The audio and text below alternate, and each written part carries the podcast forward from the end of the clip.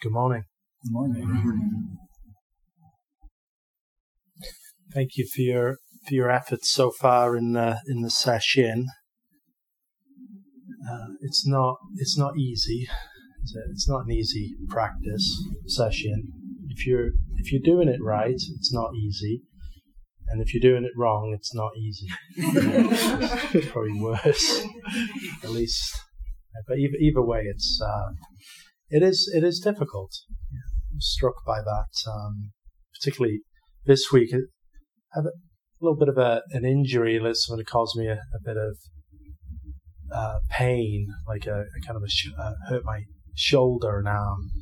Um, ironically, from exercising, which, right? It's just I, I, should do some exercise, and I know Tim also like recently hurt himself exercising. It's so that, that's the first thing is avoid exercise as much as possible. um, but you know, I, I realized what what uh, you know, joking aside, what probably occurred for me is um, going to do something where it hasn't been practiced for a long period of time. That's a difference. Jumping into something that hasn't been been practiced with gusto and, and imagining one knows what they're doing, and then uh, a mistake is made, and then and you, you you live with it and take care of it. You know, best, best that we best that you can. Uh, I I just I noticed that when just with sitting and watching a few people kind of getting up, and I'm like, oh, that looks like it. That looks like it hurts, you know. and it is that we we of course we have these uh, physical forms which aren't really designed for sitting on the ground for very long periods of time. You know, and some of more, my more fantastical notions I think about, wow, and the infinity of space with all of the planets has yet to be you know, discovered around stars, and now we know that there's planets around most solar systems, and most likely to extrapolate, there's probably life on a lot of those places, and um, someplace somewhere, someone's doing zazen, right? most likely, because to come into alignment with just being, to come into alignment with things as they are, is, is practice of zazen. There's all, of course probably many types of theistic, monotheistic, polytheistic, all kinds of other um, uh, re- uh, religions or approaches or understandings of life going on too. You know, and and somewhere maybe out there there are there, there are beings that are um, uniquely equipped to be able to sit periods of zazen with no pain for you know a couple of weeks at a stretch. You know, doing, doing like mammoth sessions that, that go on forever. Who knows? You know.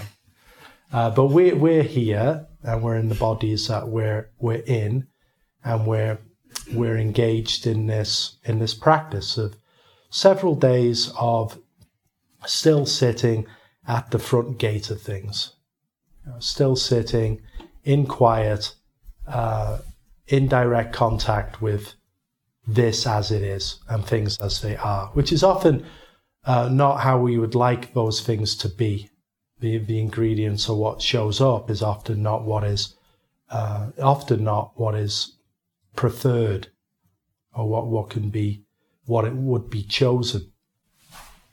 I always feel at the beginning of sesshin we're like uh, 26 or whatever we are uh, dough balls made into cookies put on a tray and put in the oven for several days at 400 which is particularly apt for a July sesshin. It's it's felt like that, being like a uh, a cookie on a on a sheet in the oven.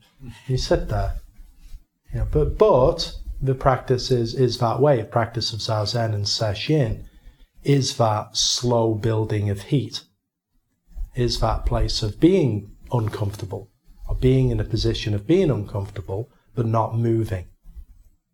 That way, as the as the heat rises, whatever whatever is extra, right, whatever got into that mix, whatever whatever is extra, really rises to the top. That that comes to the fore, and there's an opportunity there to let it fall off. Those those aspects of uh, me, really, when it comes down to it, so much of this practice is the uh, the exploration and penetration of the nature of self. On the surface, often in the everyday way of things, the self is taken as this bundle of description and, and me identity that has the past, future, conditions, collection of joys and traumas, etc., etc. Uh, that ongoing uh, project of, of me. And that is always uh, challenged in sesshin. It's challenged anyway, it's challenged in life, but it's really brought to the fore in sesshin because that is typically for most of us a lot of the content which is disturbing to the natural process of sesshin. So fit all that stuff that comes up that is that is extra, that's written sometimes in the body, but more often uh, between the ears. The description of this one and and life, and uh, the people and things in it, with myself as the as as the center of that picture. And so so as we say, a lot of those constructions about what practice is, what this is, what who I am, they, they naturally uh, come up into the mind to be to be looked at or to be experienced. The the best you know the the direct approach there is not to try to work through that content or that construction or to understand it. Well, much better to directly feel be and experience this one as is, but to have no preference for the description of me any more than we do the turning of the fan overhead. But rather to always, always over and over directly be just so and let, let the, uh, let the oven take care of the cooking as, as we sit deeper questions, things that are, you know, we, we find in the self that there are there are those aspects which have um, twisted roots, which are, you know, like trying to clear vines off a off a tree or a building, you know, and it's like it's hard to know where they where they go or they snap off. And you're like, oh no, you know, like all splinters that you try and remove from your finger and you can't get the end of it, but it, but it's in there and it's really it's really bothering bothering you. Those are those deeper aspects. That's what we work on in terms of uh, close study with a teacher, in terms of Dokusan, and the study of uh, the ancients and the study of Koan. Uh, another method in order to approach these deeper s- seated ways that we try to grasp onto branches in the river you know, and try and find somewhere to stand where there's really nowhere to there's really nowhere to stand. Uh, I wanted to bring up uh, a case from the from the Gateless Gate, um, Mumonkan. The first, and this is the first collection it's worked on in Koan study. I don't look at it as much as a book of equanimity because my study of a the later part of koans study, Blue Cliff Record, Book of Equanimity, and so on, it seems fresher to me after returning here after some years away. And, and this is looking more into into into some some years ago now. And the styles of the collections are also different, uh, and the character of the compiler and the commentator uh, really really comes across. I, I appreciated um, Eugen's talk. Yes, yeah, it was yesterday, right? yeah, Eugen's talk yesterday, and there was a couple of things in there which I hadn't come across or had forgotten before. So it was. Uh, um, I appreciated him raising up what what he did, and um, very difficult to do so you know, when uh, Roshi sat right next to you too. no, I mean that as a teacher, it's it's it's, it's so. I remember it's like I, would be giving um, talks or, or, coming up to that point where starting to give talks, and um, I don't think Ro- Roshi came to a, one of my talks for a long time. You know, which uh, for, for whatever reason. But then one day I'm sitting here and it's that 35 minute period. It's always a bit of a killer period before the Dharma talk. I always find that. And, and then I hear, who's that coming down? The, and I can see the stairs from here. and I'm like, oh no, you know, here he comes. like, all right. And, and there is an effect of, of, of that. And then now, you know, and there's times that that's happened since. And now sometimes he comes and sometimes he, he doesn't. But uh, to be able to give a talk with one's uh, teacher right there really it really uh, puts you puts you on the spot. And uh, you can of course acquit himself well. Um, and then looking back to Roshi's talk as well you know which uh, to to visit those basics or fundamentals which are not basics that one covers well you know just so you can basic training so you can get onto the real stuff but basic in, in what is most basic, what is really at the bottom, what is fundamental. And that's why that talk is welcome at the beginning of sesshin. Because if one's uh, posture, um, as well as we can with the mound of flesh that we are, which is different for each one of us, and our, and our breathing, and then attention or concentration, if those aspects come into alignment, then this body mind can really sit all the way down. Painful or not, this this one here sits all the way down.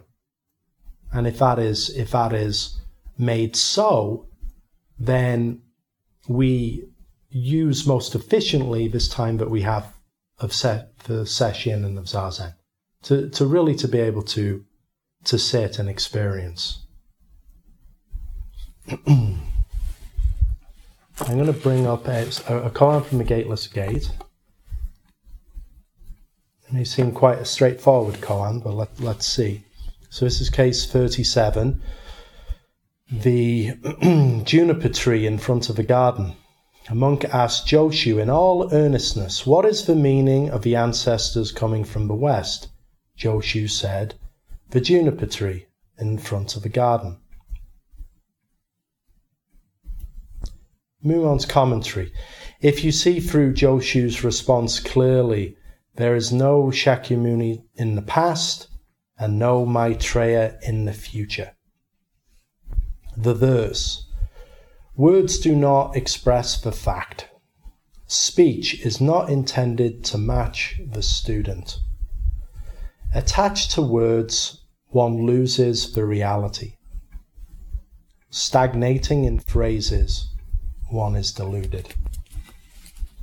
So, uh, Master Mumon's character comes through here in that this is actually a whittled down part of uh, a longer koan. This this koan appears in, in other places too. The oak tree in the garden, the, the, or the, it says oak tree here, and I put I said juniper tree. There's a, a translation in a recent translation of the collection of entangling vines, Rinzai tradition, in which um, uh, Thomas Kirchner, who's a wonderful translator, said uh, the closer translation is juniper than, than oak. Uh, and, and that has meaning because the juniper um, had no real use as a wood. Right, so an oak may lead one astray right away as you say the oak. All right, what's the quality of an oak tree? An oak has certain qualities, right? Like it's strong, you can make furniture out of it. It's great burning wood too at the end of its life. You know, here in, in, in the winter, oak starts to be very prized because we have a ton of dead pines mm-hmm. from the fires. And a lot of them died in the bark beetle of a drought too. And then when that happens, the trees try to like push the sap out as a kind of a last defense to the to the bark beetle, and they're very dry and they're almost unburnable, or they, they don't produce, they, they burn up in a flash. So you get some quick heat, but they, they go out quick. And you burn a lot of it through the winter, it starts to, you have to clean your, the flue of your chimney over and over. Whereas for oak, you kind of master how to burn, uh, how to put a piece of oak on. You can use one piece and then you put it on at night and it'll last through to the next morning and, and keep the place warm. So oak has a certain quality. Because trees do too. They have they have use, um, as people have use. And but here, if it's a juniper tree, then maybe there's a point there, but it's not. Don't get confused about what kind of tree this is. But if, if we can put ourselves in this position of being back in the Tang Dynasty, China, in sixth to seventh century or so, with Master Joshu at his at his temple, where he had finally settled down to teach after very long, careful study, there were junipers growing in that area, and one and there's that temple still. It's on the bucket list, you know. It's like there's that temple is still there in, in, in China. Perhaps there's junipers still there now. I'm not sure. But he, when asked this question, a monk asked Joshu in all earnestness. Well, even there, before we get to the question, somebody with a genuine and deep wanting to to really know the essence of this life, of the essence of this practice. Somebody really wanting to know the uh, what was it, the permanent, the unmoving, permanent principle, perhaps, or put another way, perhaps this person doesn't looking for something to hang on to particularly, but but wants to know what what am I doing here? What is this about? Let's let's cut to the let's cut to the chase. Hence the a monk asked Joshu in all earnestness. Now the monk didn't casually ask Joshu and then not really listen to the answer. Or, you know, a monk making some conversation with Joshu said, you know, or etc. etc right? But this is somebody in in all in all earnestness. That in itself shows an application of of practice in the way, right? because in, in in practice we often there's some time and some process of of really burning off the the more extraneous kind of banal aspects of what we might think practice or our life is or the world is and you start to see really through the flimsiness of, of, of the um, intangibility of those aspects. They start to fall, you really start to get down to the heart of the matter. So, what is going on? what is this? What is this like? Can you help me with that? Yeah. So, there's already a life experience and a seeking that, that has gone on to bring the, the person to this point. Right? For, for, for some, many people in the world, except, except for good or for bad, not making a judgment, but there, there is a worldview that is inherited uh, culturally or through society, or parents that says this is what life's all about, this is what happens when you die, and, and this is it, and that's how it is. And and in, in, many ways, it's just like well, sort of en- you could be envious, you know, because it's like if you can swallow that and, and, and be content with that, good luck. That's great, you know. Other people, um, I was listening to, I read something recently by the British comic uh, Ricky Gervais. He's done a lot in the United States too, so you might be very familiar with him. He's got a wicked sense of humour, yeah, and um, he said he often finishes his Facebook Live posts by saying, I hope you die in your sleep. And, and, and he said, I, but he said he really means that. Mm-hmm. He really means that. Because it's difficult as a human being to have foreknowledge of our own expiration. We seem to be unique in the creatures of the world in this in this aspect, but who knows? We don't we don't really know. It doesn't really matter because we're human beings. We're not whales and dolphins or, or whatever else, right? But we, we, we, we, we know that. We, we see this great fact of impermanence, the impermanent human life. What, an, what a curious mystery. You know, that word came up yesterday in Eugen's talk as well. It's like mystery. I had to sum up, you know, one word for this life, it would be mystery. Is this not mysterious? you know, as we go through our days, we can we can quickly make the extraordinary very ordinary, or even dull.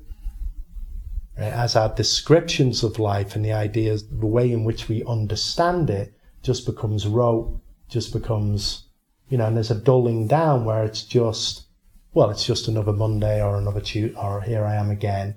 And there, there's a dullness there. Again, the, another great gift of sesshin and of, of, of zazen practice is it dissolves that dullness you know, and brings one back to the immediacy of the mystery, where you're brought face to face with the, this mystery of being.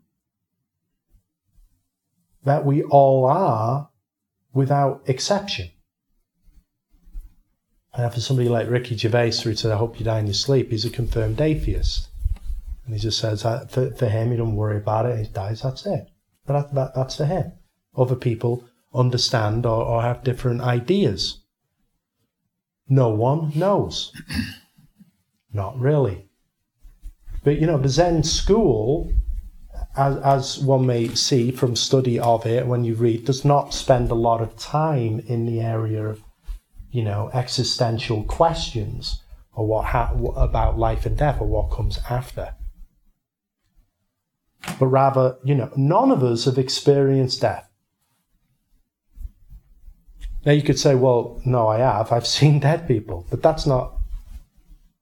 You, we we experience from this standpoint. We've always experienced life. We we experience life.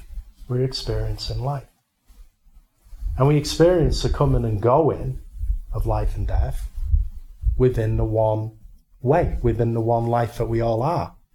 Sure, the forms come and go, people and shapes and things change and move on the nature and you know in the way of form and the change of form, you see the forms change.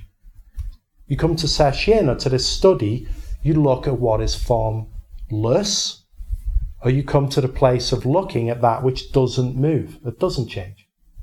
What is that one? You know, monk asked Joshu in all earnestness, what is the meaning then of the ancestor Bodhidharma? Why did he come here? Why did he bring this what is the flavor or essence of the Zen school? Is another way to, to say it. What is the unique en- emphasis or insight of the Zen school? Different than some of the other schools of uh, Buddhism. Joshu says the juniper tree in the front garden. Perhaps it's right there at this meeting. What is, what is the, the meaning now, in the broad, in the longer koan, this goes on.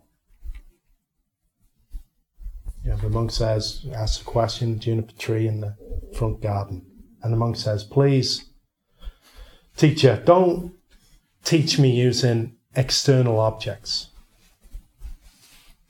And Joshu says, "I'm not teaching you using external objects." And the monk says, "So what is the meaning of Bodhidharma's coming from the west?" And Joshu says, the juniper tree in front garden. Now that lays it all out on a, on a plate, on a platter, and just puts it right in front for anyone who is willing to eat it. It is not about being, it is not about externals. A lot of our conditioning and our suffering and our frustration and our difficulty comes from continuing the tussle with perceived externals. Usually, they also have two arms and legs. Meaning, most of our perceived externals and the problems that come up for us are involved with other people. I mean, not. It's really hard to get mad at the mountain, or, or wonderfully futile to argue with, with, the, with, the sky with these things, right? It's it's but it's it's trickier with others. You know, with life in the monkey tree that we live in. Right? It's all that stirring of form and karma and conditions that's going on, and very easy to be uh, taken away with that and distracted by that. Right? And even if that, and if that external object is taken as an external, we're in that tussle. Well, that's you know that that's that and we spend our time there. Now, However, though, if we look, if we stop that, okay, I'm not going to be um, distracted by externals. I'm going to let that go. Perhaps then the focus is inverted and it's looked inward. And then this one here, with its attendant, the me project, with its deficiencies and challenges and problems, that, that one can become the issue. That one can be the one that we tussle with. That is another way of perceiving other. That's another way of perceiving externals. But that one's hidden in the form. Right? The, the Zen, in that sense, I was talking to a dear friend of mine recently, who's a, a Zen monk, and he said, Zen is giving the self away over and over and over and over. And I endorse that message, right? Zen is giving the self away over, or throwing the self away more accurately, is what he said. Giving is just like, not who'd want it. See if you can get someone to take it. Take it, right? Who would want it? No one wants it. You got to throw it away. You got to throw it away. But again, that over and over and over and over without end. Now, that doesn't mean that this one has to, you know, the one with the name, the, the identity of a history needs to be crushed, dissolved, and, and, and forgotten and extinguished. Not so. But this one with the name and the history and the condition uh, needs to be understood in its true context with the world. And that is a lot of our work. You know, how this one lives, how the self is really understood. With our dualistic way of understanding and our brains that kind of understand the world in, a, in an objective way, in a world of things and, and, and forms, it's very natural for us to create this separation of self, me and other. It's very easy to take the seat and say, there is no me and other, you know, and, and crow, crow about that.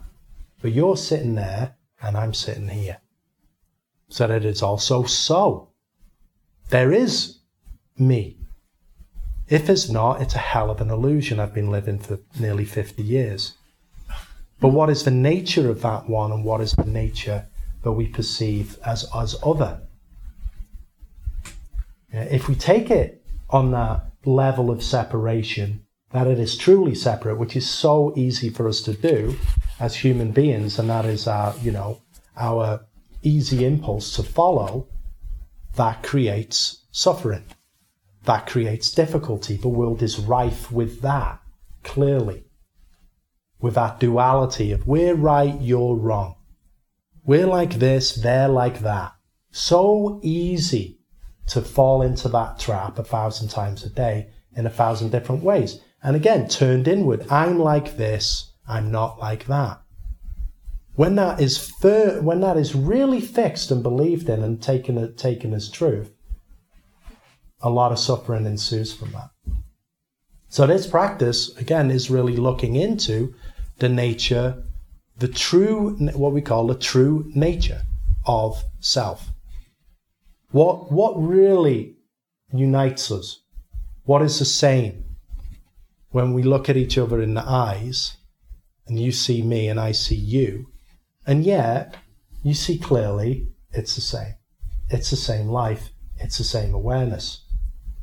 This is what we deeply look into in Zazen. Right? Not a matter of looking in and trying to, work, again, as Roshi said, you can't work this out in your head, but you're going to do it anyway till you don't. That's so. You know, the futile work of, of like getting in the Zen teacher game. Right? It's like it's over and over trying to lead horses to drink. And I'm saying that as a pantomime horse myself. Right? It's like everybody has to do the the work for themselves. And we can really go directly to it in, in our we spend so many hours in here in the practice of zazen. Right now, what what is that? What is that? What are we doing between the bells? What what is going on? You know, if we have that, if we if we don't resist, if we take that the route of okay, I'm going to sit for a while here. Okay, five minutes in, ten minutes in, whatever's going on, and then okay, here comes you know the boring stories. Don't worry about that. And then those deeper feelings or stories come up. Uh oh, okay, here's an important one.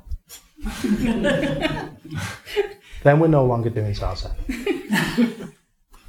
I'm going to run with this one for a bit. No one knows. Look at these clowns. Nobody knows what's going on in my head. I can do whatever I want. Right? No, nobody could see that.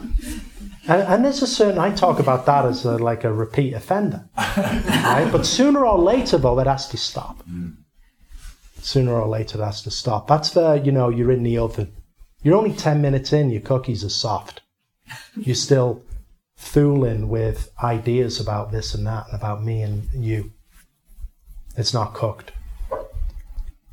So you have to, we all, we have to come to that point of stop, stop, stop.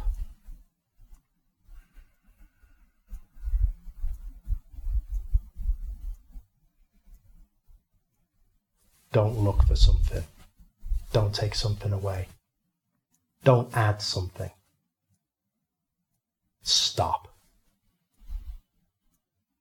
then you know what zazen is. Then it's not a matter of how long the periods are, or your legs may be killing you. You know, your legs know. But you have to stop. Then you see this koan. What is the meaning?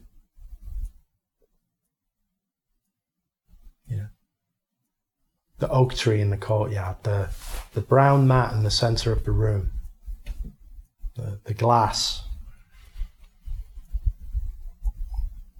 the pain in the shoulder or the hips.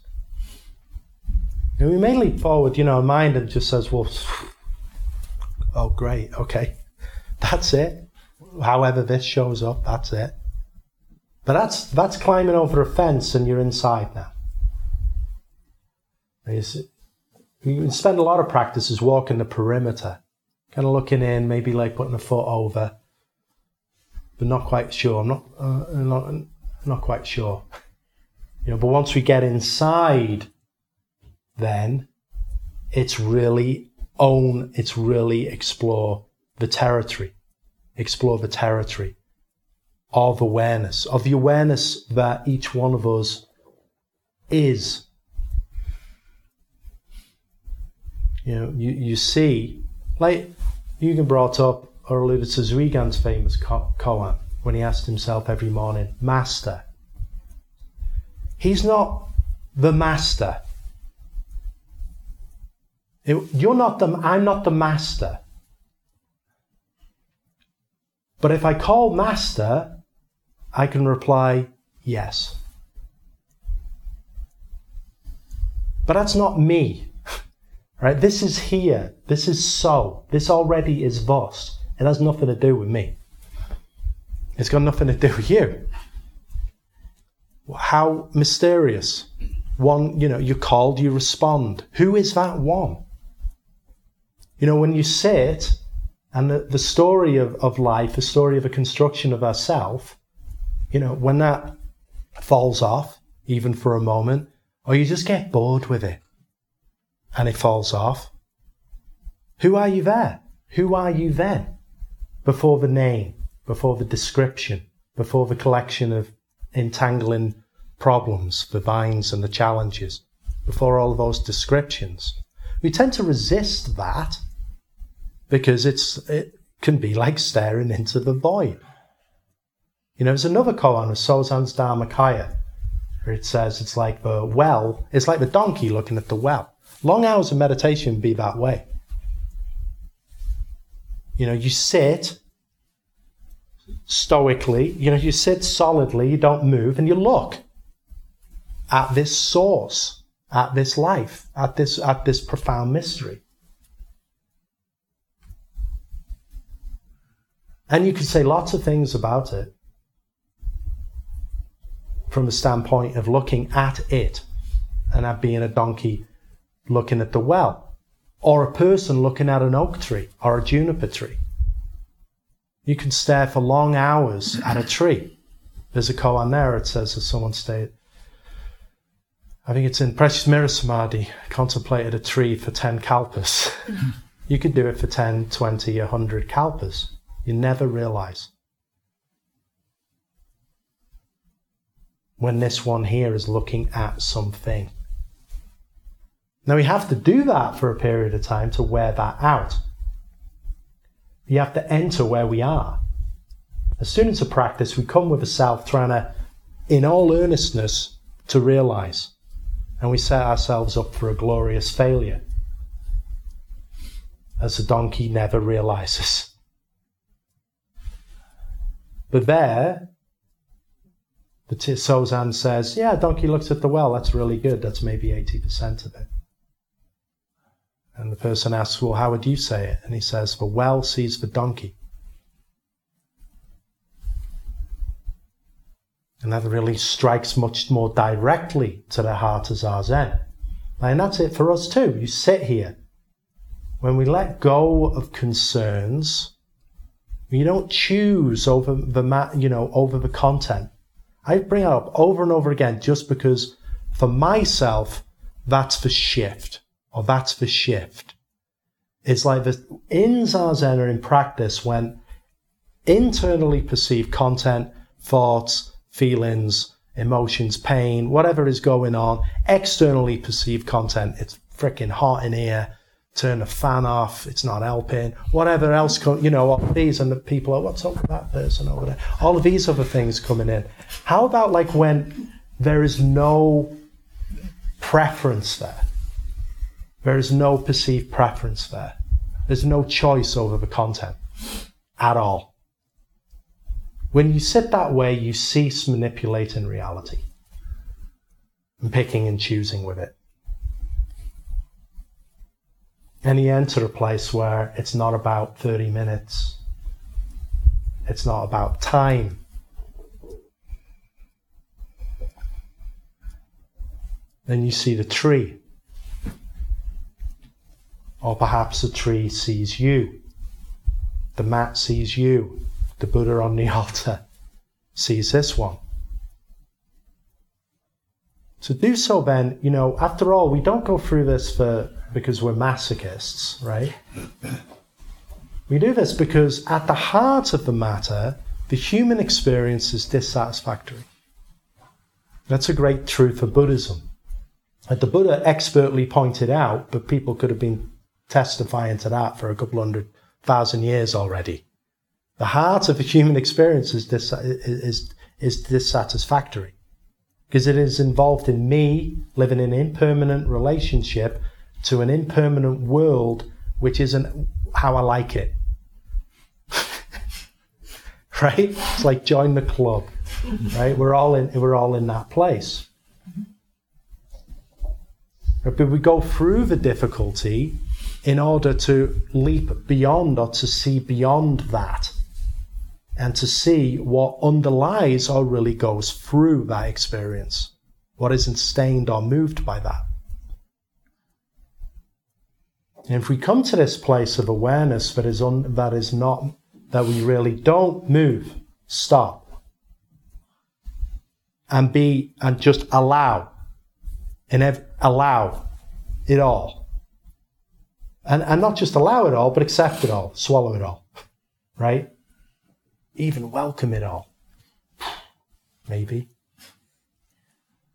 Then what else is there then to do in, in the practice of meditation or in, or, or in Zazen? You just arrive, but you, you of course, wonderful, and with wonderful irony, you arrive right here. But through the process, we discarded all of the limitations, the thoughts, the ideas, the opinions, the sticking points, the, the you know, all of that. That's what's cooked off in the oven. Spoiler alert, they're all st- all of that's still there, right? But what's moved? The relationship to that content. You know, whereas before it's so and so's fault, it's my parents' fault, it's my grandpa, it's whose fault? It's Genghis Khan's fault, whoever's fault it is. That's what can't ever be bought into anymore. You just can't drink the Kool Aid of it's another per- that there's another person in this world.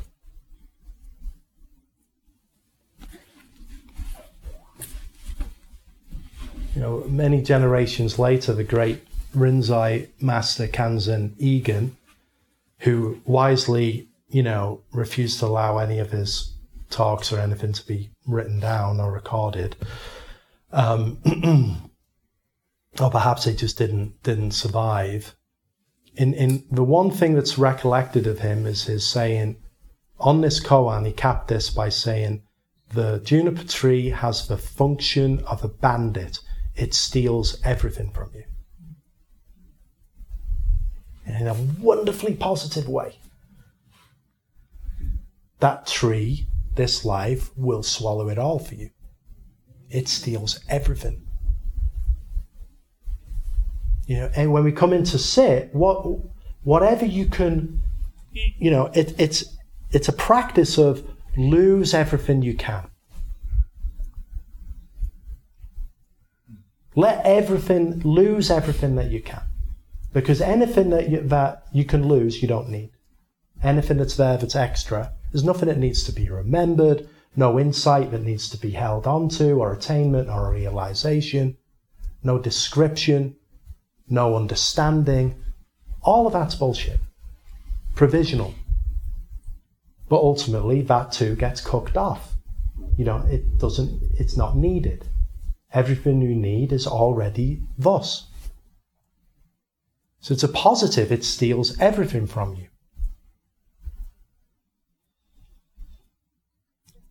We're left here, you know, but as you already are perfectly, uniquely equipped to live this life as this one. For what meaning?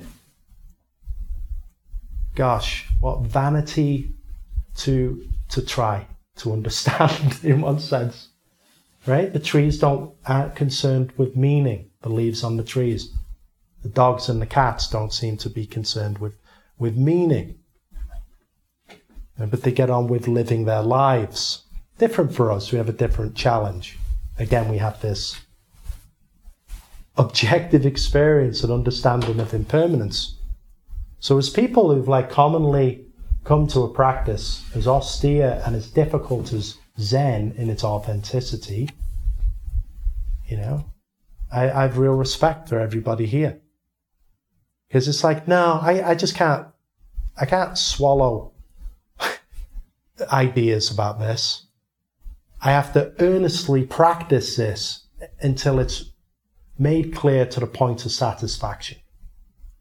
But even that is a mirage on the horizon of an oasis. Because when you get to that oasis, you realize it's desert forever, but now you're carrying other people with you.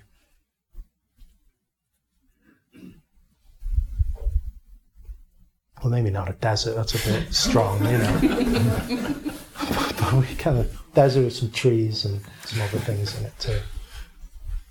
But it's not, again, it's, but it's not about arriving at the happy, you know, then at the happy place where this me is shored up. Yeah, in, in another place here, just a couple of comments of, oh, went long. Master Joshu. Wonderful here. An official asked Joshu, Will the master go into hell or not? Joshu said, I entered hell long ago. The official said, Why do you enter hell? Joshu said, If I didn't enter hell, who would teach you? okay, so. Uh, a monk asked, Does the uh, juniper tree in the garden have Buddha nature or not? Joshu said, It has. The monk asked, When will it become a Buddha? Joshu said, When the great void falls to earth. The monk asked, When will the great void fall to earth? Joshu said, when the cypress tree becomes a Buddha.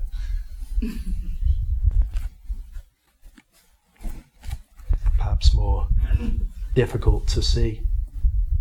You know, when will when will you become a Buddha?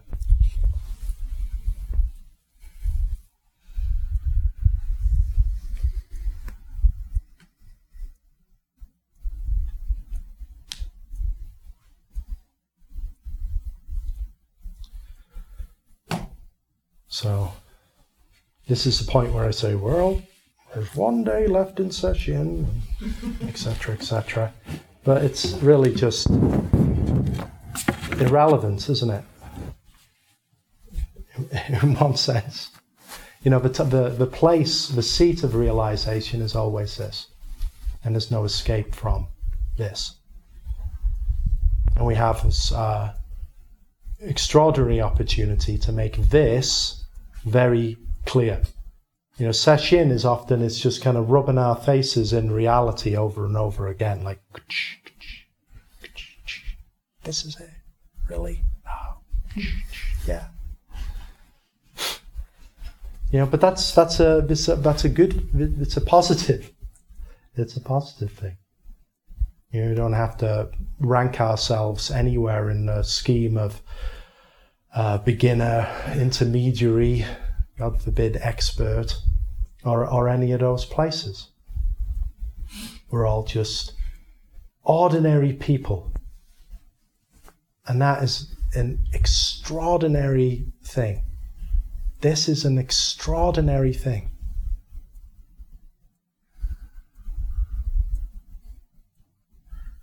So, but as we go forward, let's please trust the feet under our ground, the ground under our feet. You know, don't put the place of realization, enlightenment, or awakening, or any of these things someplace else. You know, as it says in the verse, if you see clearly Joshu's response, there's no Shakyamuni in the past. Yeah, you see that. That's a nice story. You know, who knows if he even lived? Probably. There's no Maitreya in the future. I have my doubts he's coming. right? But you don't need those. You don't need those pictures. You don't need those stories. Words do not express the fact, but we try. We see that. Speech is not intended to match the student. You know, that line, I, I came across that line, line earlier. I'm like, that's, you know, that's a koan in itself. Uh, attached to words, one loses the reality. Stagnating in phrases, one is deluded. You know, we understand it's not a matter of words and phrases and understanding. You know, but let's uh, continue to, please, and I, I don't mean to bring a kind of sometimes I feel like, well, that's a bit fire and brimstone kind of edge or something. Bring bring that in. But let's also have a lightness and a surety that the, yes, this this now, you know, this is precious. This this mystery, this life, as I am. Trust this one. Trust this one. Right place, right time. This now. What is this? How do how do I live? How do I best respond? Don't overthink it. Go straight ahead.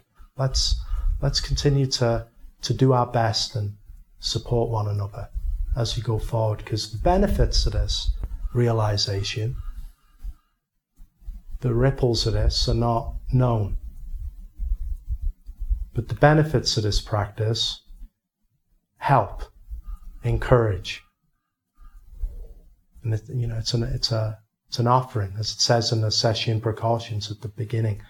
Make certain your offering is of the highest merit bring the best offering. thank you for listening.